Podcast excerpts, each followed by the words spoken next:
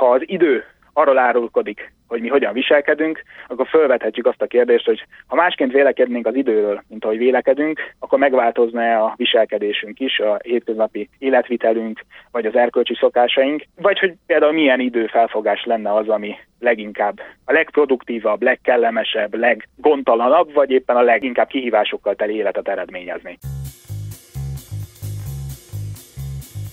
Outmax. Első fejezet az idő. Nagy szeretettel köszöntöm ez az Audmax, a Debreceni Egyetem könyvtárának, a Denknek a műsora, amelyben a különböző tudományok világában mélyedünk el érdekes és olykor meghökkentő nézőpontokat használva. Én Mikos Ákos vagyok a műsor házigazdája, a Debreceni Egyetem egyetemi és nemzeti könyvtárának munkatársa. Szerkesztőtársaim és kollégáim nevében elmondhatom, örülünk, hogy időt szán erre az epizódra.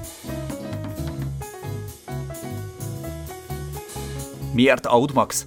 Aki debreceni egyetemistaként pallérozódott, tudja jól, hogy mennyire ikonikus és központi szerepe van a főépületünkben található Auditorium Maximumnak, közismertebb nevén az Audmaxnak.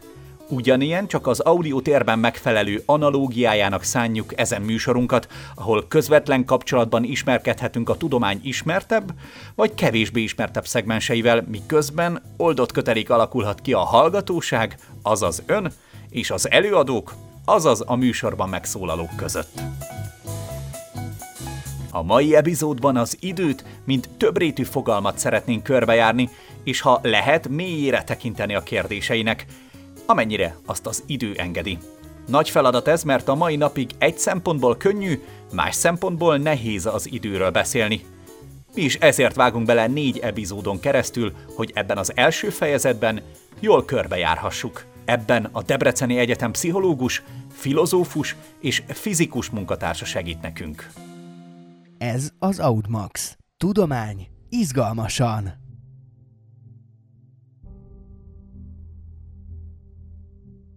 Hans Zimmer imáron tíz éves szerzeménye Christopher Nolan Inception című filmjében pont azt a mélabús, töprengő állapotot tükrözi, amelyel akkor szembesülünk, ha az időről kezdünk el gondolkodni.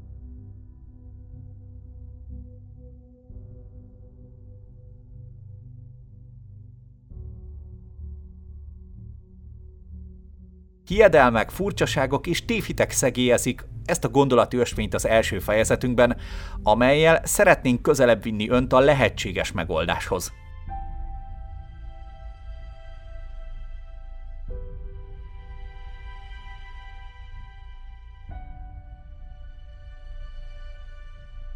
A görögöknek például két szavuk van az időre, a kronosz és a kairosz. Az előbbi, a kronosz, az úgynevezett óraidő, a mesterséges idő. Amit mutat a mobiltelefonunk órája. Az utóbbi, a kairosz, az organikus idő, ami például azt akarja, mikor érik be az alma termése, vagy hogy az évszakok váltakoznak, télután jobb esetben jön a tavasz. Ezt tudjuk és érezzük, csak lehet, hogy nem fogalmaztuk meg eddig így.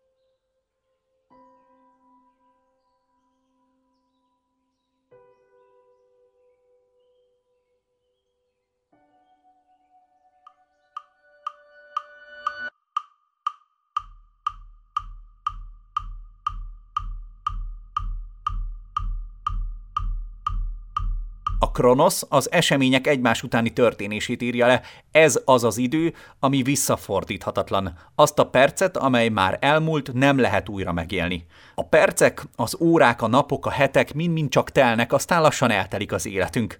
A Kronosz egyszer elfogy, egyszer véget ér. A Kronoszban sok az elvárás, a kell, az irányítás, az akarás. Személytelen tárgyas, korlátozott. A Kairosz ezzel szemben élettel teli hiszen itt valami kivételes történik, mondhatni, hogy megáll az idő. Itt jönnek létre azok a tapasztalások, amelyekre nehezen találunk szavakat. Egy meghitt pillanat, egy találkozás, egy naplemente, dallam, és a többi. Akár úgy is ismerhetjük, hogy itt vagyunk flóban. Érdekes itt megjegyezni, hogy talán csak a költők, festők, művészek tudják a kairoszt jól kifejezni.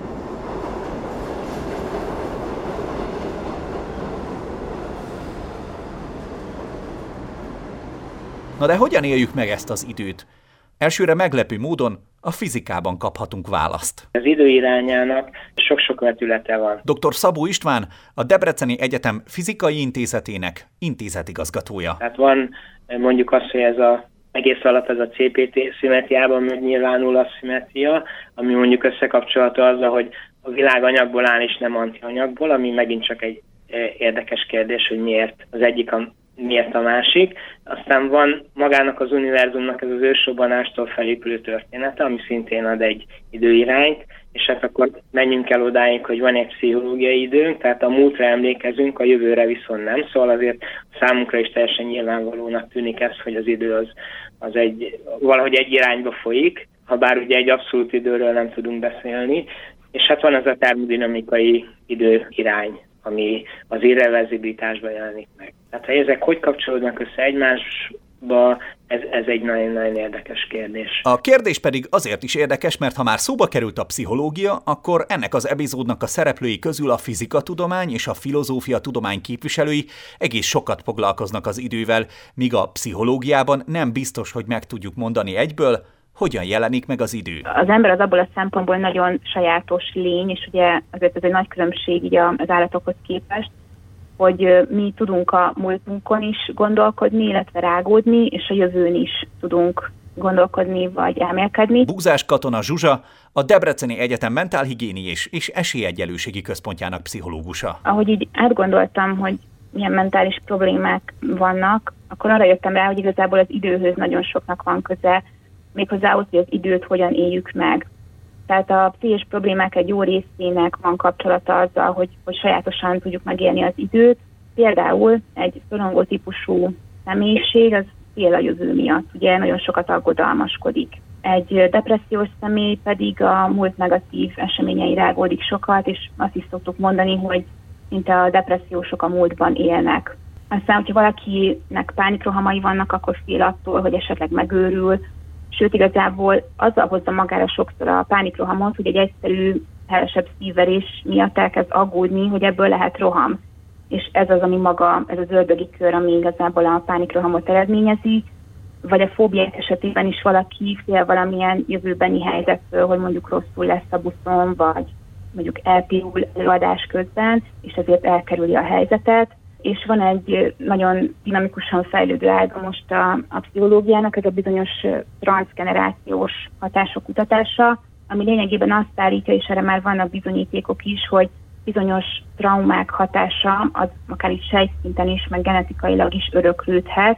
Ráadásul az, hogy a múlt történeteit hogyan meséljük el mi a gyerekeinknek, az nagyon-nagyon fontos. Tehát például nem mindegy, hogy egy múltbeli történetet, ami tragikus volt, azt úgy mesélek el a gyerekemnek, hogy ez mondjuk minket teljesen tönkretett, és a mai napig emiatt vagyunk szomorúak, és ez hatással van ránk, vagy pedig azt emelem ki, hogy hogyan erősödtünk meg a történtek után.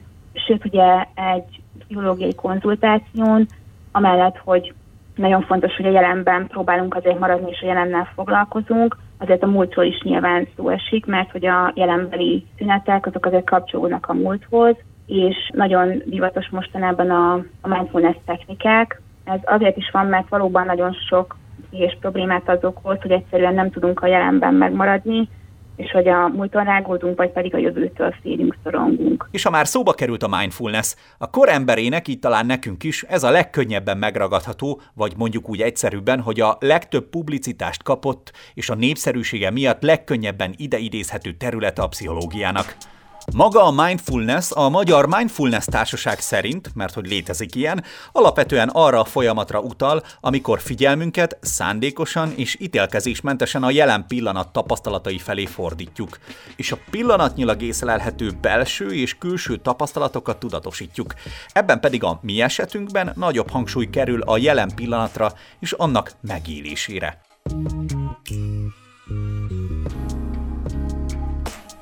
Egyébként nem ez az egyetlen fogalom, amit a jelen, a jelenlét és a pszichológia összefüggésében szoktak emlegetni. A másik rögtön az önmagát kínáló flow élmény. Flow élmény az, amikor tartósan meg tudjuk azt élni, hogy, hogy a jelenben vagyunk, és hogy örömöt érzünk az adott tevékenység iránt, és ez nem valami külső motiváció miatt fontos az a tevékenység, hanem egyszerűen magát a tevékenységet élvezzük, hogy azt csináljuk, és akkor van ez a bizonyos flow élmény. A tevékenységet én önmagáért végzem, mert hogy az egyszerűen jó és, és élvezem, és nincs vele semmilyen egyéb szándékom. És mielőtt itt elmélyednénk időben, és az időről történő gondolkodásban jó, ha észreveszünk valamit. Az időről már sokan sokféleképpen gondolkodtak a múltban, hogy az a jövőre is hatással legyen. És hát a közvélekedésben, ha célzott gondolkozásról van szó, akkor általában a filozófia lép elő. Na de kezdjük el lassan kibontani, hogy hogyan viszonyul a filozófia tudománya az időhöz. Hogyha megnézzük, a, és nem számoljuk ezeket a talán a mai fogalmainkhez jobban passzoló többé-kevésbé természettudományos indítású magyarázatokat. Táncos Péter, a Debreceni Egyetem Filozófia Intézetének adjunktusa. Akkor azt látjuk, hogy szinte mindig valahogyan az emberi egzisztencia, az emberi lélek, az emberi szellem, az emberi jelenség világába ágyazódik az idő. Ugye a 20. század elején Bergson is úgy határozta meg az időt, mint ami egy kvalitatív sokaság szemben a térrel, ami meg egy kvantitatív sokaság. Tehát, hogy a, a, a tér az mérhető, tagolható dolog, valami, ami részekre bontható, az idő az oszthatatlan és homogén. Tulajdonképpen egyfajta tiszta tartam folyamatos jelenlét. Ez nem a, a méricskélő, elemző logikával férünk haza, hanem csak az intuícióval. És hát ugye Bergson majd a könyvében Einsteinnek a relativitás elméletével is megpróbálja összeegyeztetni, vagy hát valahogyan vonatkozásba hozni ugye a saját időfelfogását. És de Heideggert is mondhatnám, tehát Martin Heideggert, aki a, az időt szintén ugye a jelen való léthez, vagy itt, itt léthez, tehát a, a saját létmódjával törődő emberi szubjektummal hozza a vonatkozásba, tehát az, a, a maga a mi emberi létünk az, ami, ami időbeli vagy idői, és hát ugye ez a fajta mi időhöz való viszonyunkat alapvetően ugye a saját végességünk tudata határozza meg, tehát az, az, a, az a felismerés, hogy a, a létünk az egy halálhoz tartó lét, tehát hogy folyamatosan tudatában vagyunk annak, hogy meg fogunk halni, és ez a végesség tudat az, ami meghatározza az idő tapasztalatunkat. És itt egy kicsit meg kell állítanunk ezt a gondolatfolyamot, mert megint előjött valami, amivel kapcsolatosan ön is, de szerintem mindannyiunk találkozott már. Ha hétköznapi tanulmányainkat, de csak a hollywoodi filmes ismereteinket is nézzük, akkor az időhöz könnyen tudjuk kapcsolni azt a megállapítást, hogy az idő relatív.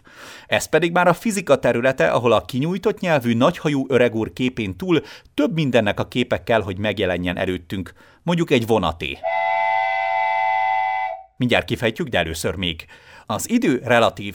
Mivel e két szó közel sem elegendő, hogy elfogadjuk és megértsük ezt a kijelentést, ezért ehhez dr. Szabó István segítségét kell kérnünk. Az Einsteini relativitás elméletnek is van két változata, ez a speciális relativitás elmélet, ami jobban átment a köztudatba, és tehát ha a mérések alapján elfogadjuk, és ez egy tény, hogy a fénysebesség az egy természeti állandó, akkor viszonylag könnyű ilyen gondolatkísérleteket produkálni, amiben be lehet látni, hogy az, hogy két esemény, ami nem egy helyen van, az, hogy egy időben történt-e, azt nem lehet abszolút módon eldönteni. Tehát ha mondjuk a vettek egy vonatot, ez a klasszikus Einsteini modellben mindig ez, ez szokott történni, hogy van egy vonat, ami megy egy sínen, egyenletes sebessége, és én állok a sín mellett. És a vonat két végéről egyszer elindítok két fényjelet. Középen áll a kalauz, mondjuk, és én pedig a töltés szélén állok, és az a kérdés, hogy el tudjuk-e dönteni azt, hogy egyszerre érkezett be a fényjel mind a két megfigyelő számára. Ha mondjuk a kalauz azt mondja, hogy ő egyszerre észlelte a két felvillanást, tehát egyszerre érkezett be a fényjel,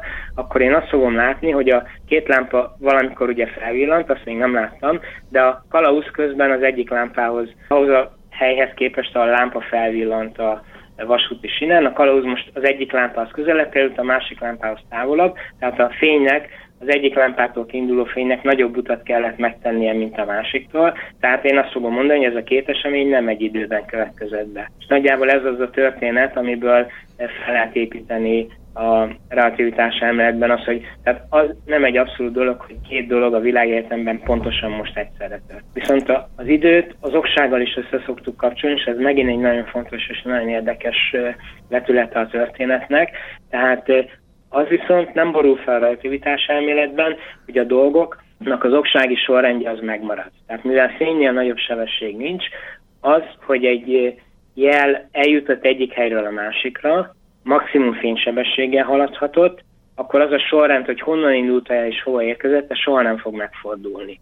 Tehát elkezdünk beszélni olyan dolgokról, hogy két dolog térbeli módon van szeparálva egymástól, Tehát ilyenkor nem lehet eldönteni egy időben következnek, hogy egymás után következnek el be, vagy benne vannak egy ilyen fénykúpban, egy eseménynek a fénykúpjában, és akkor ott a sorrend az meghatározott, hogy melyik, melyik után következhet be.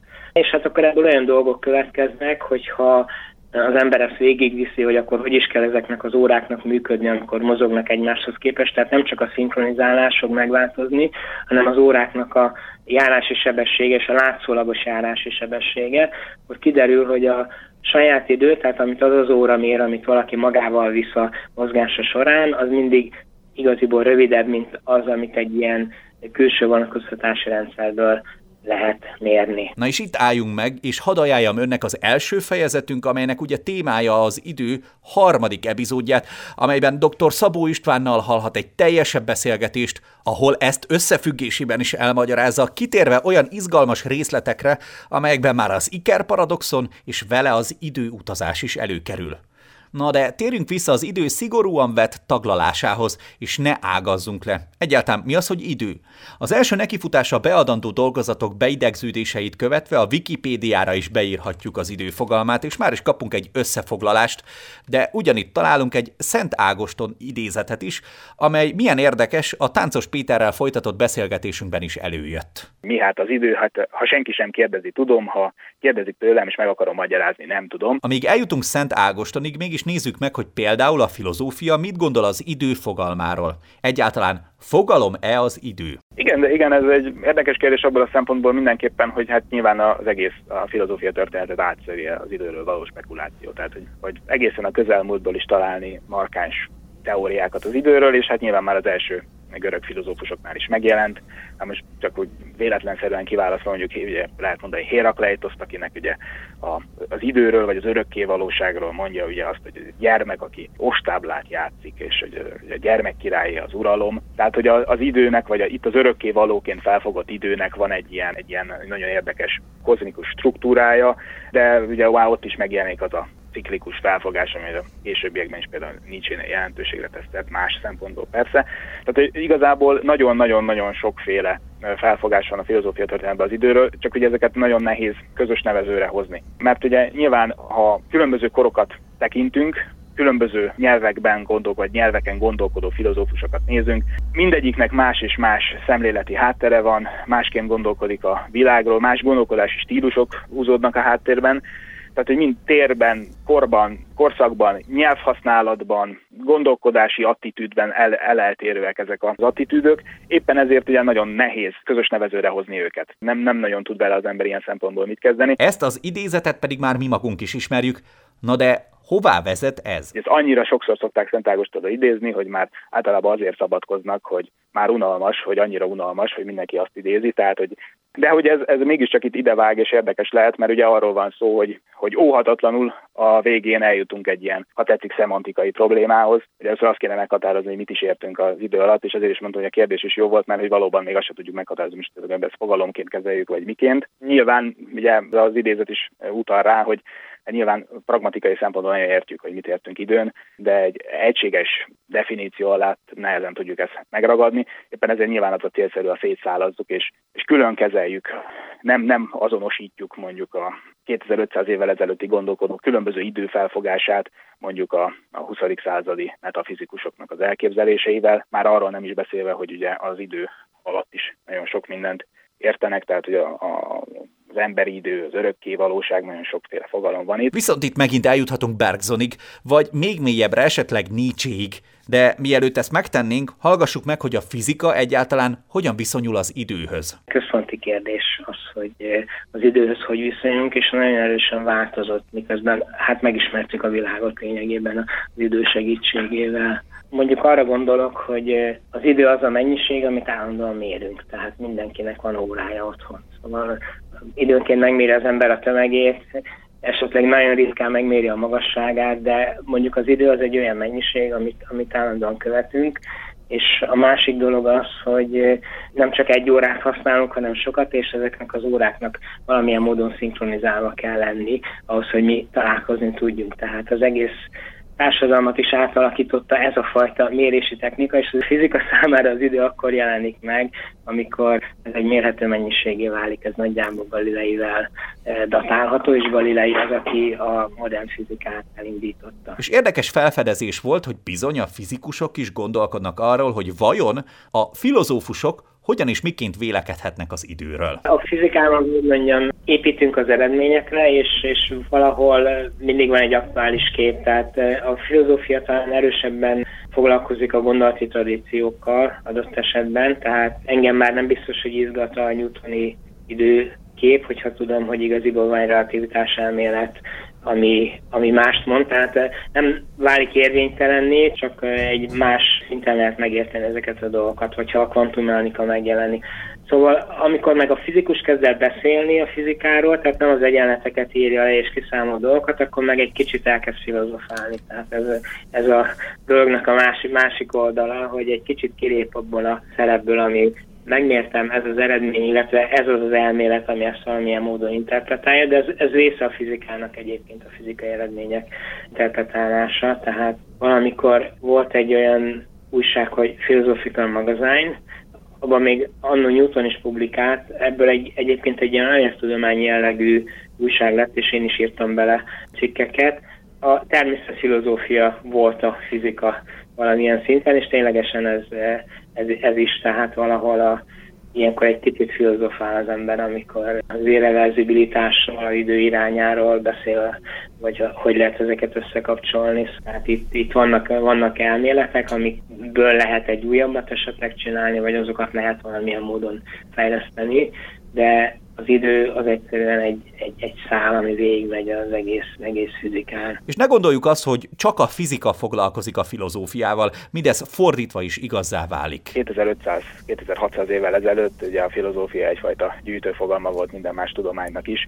Éppen ezért gyakorlatilag nem volt olyan ma a tudomány számára releváns kérdés, ami akkor is, ha jelen volt, filozófiai kérdésként ne jelentkezett volna. Ugye ha, ha az idő fogalmára ma úgy tekintünk, mint egy mint egy történeti feltételektől eloldott fogalomra. Tehát megpróbálunk mindenfajta az idő fogalom történetére vonatkozó fejtegetést zárójelezni, és azt mondani, hogy akkor nézzük meg az időt, hogy az tulajdonképpen mit jelent számunkra, akkor óhatatlanul egyfajta fizikai teóriába fogunk botlani. Tehát, hogy az egész gondolkodásmódunk úgy van jelenleg beállítva, vagy úgy, úgy tekintünk a világra, hogy, hogy ezeknek a különböző fizikai elméleteknek mindenképpen kitüntetettsége lesz. És az idő, mint olyasmi, ami nyilván a leginkább a iskolában és a fizika órán találkozik vele az ember, értelemszerűen fizikai elmélet kontúrjai tölti.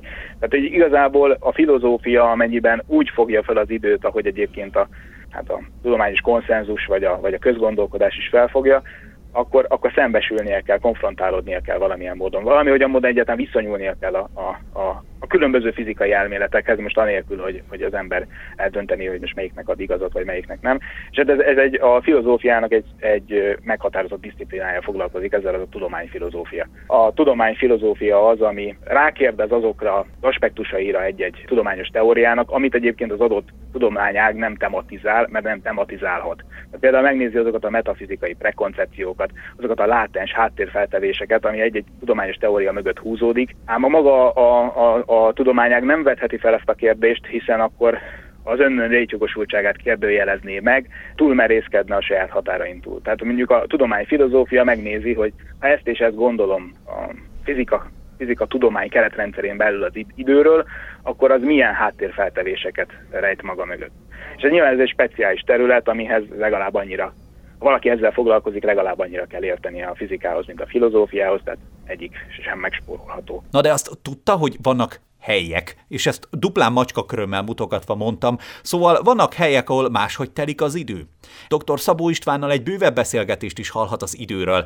Táncos Péter, a Filozófia Intézet adjunktusa pedig arra mutat rá, hogy a filozófia tudományban nem az óra, hanem a lélek méri az időt, sőt, abból a beszélgetésből kiderül az is, hogyan juthatunk el a produktivitástól egészen Nietzséig? Ennek kezdő gondolat egyébként ez volt. Ha az idő arról árulkodik, hogy mi hogyan viselkedünk, akkor felvethetjük azt a kérdést, hogy ha másként vélekednénk az időről, mint ahogy vélekedünk, akkor megváltozna a viselkedésünk is, a hétköznapi életvitelünk, vagy az erkölcsi szokásaink, vagy hogy például milyen időfelfogás lenne az, ami leginkább a legproduktívabb, legkellemesebb, leggontalanabb, vagy éppen a leginkább kihívásokkal teli életet eredményezni. Hogyan kéne gondolkodni az időről, és ugye ez az, amit például Friedrich Nietzsche meg is tesz, híres ugyanannak örök visszatérése gondolatába pont, pont ez is benne rejlik, hogyha egyébként úgy tekintenénk az időre, mint ami folyamatosan ismétli önmagát, akkor ugye feltételezése szerint sokkal teljesebb, sokkal inkább az életet igenlő életet tudnánk élni, visszaadnánk a jó lelkiismeretet az életnek, nem kötnénk olyan kompromisszumokat, amik egyébként az életünk elárulásával járnak. Aud Max. Ezzel az időről szóló fejezetünk első epizódjának végéhez értünk. A második epizódban Búzás katona Zsuzsával, a Demek pszichológusával beszélgetünk időrablókról, a lassan mögöttünk hagyott távmunkában és távoktatásban megélt bezártság időérzetéről és más izgalmas megközelítésekről. Keresse meg azt az epizódunkat, vagy hallgassa meg mind a négy részünket egyben. Köszönjük az idejét, minden jót kívánunk Önnek! A tudomány is lehet szórakoztató és izgalmas. Ez az Audmax, a Debreceni Egyetem könyvtárának tudományos podcastje.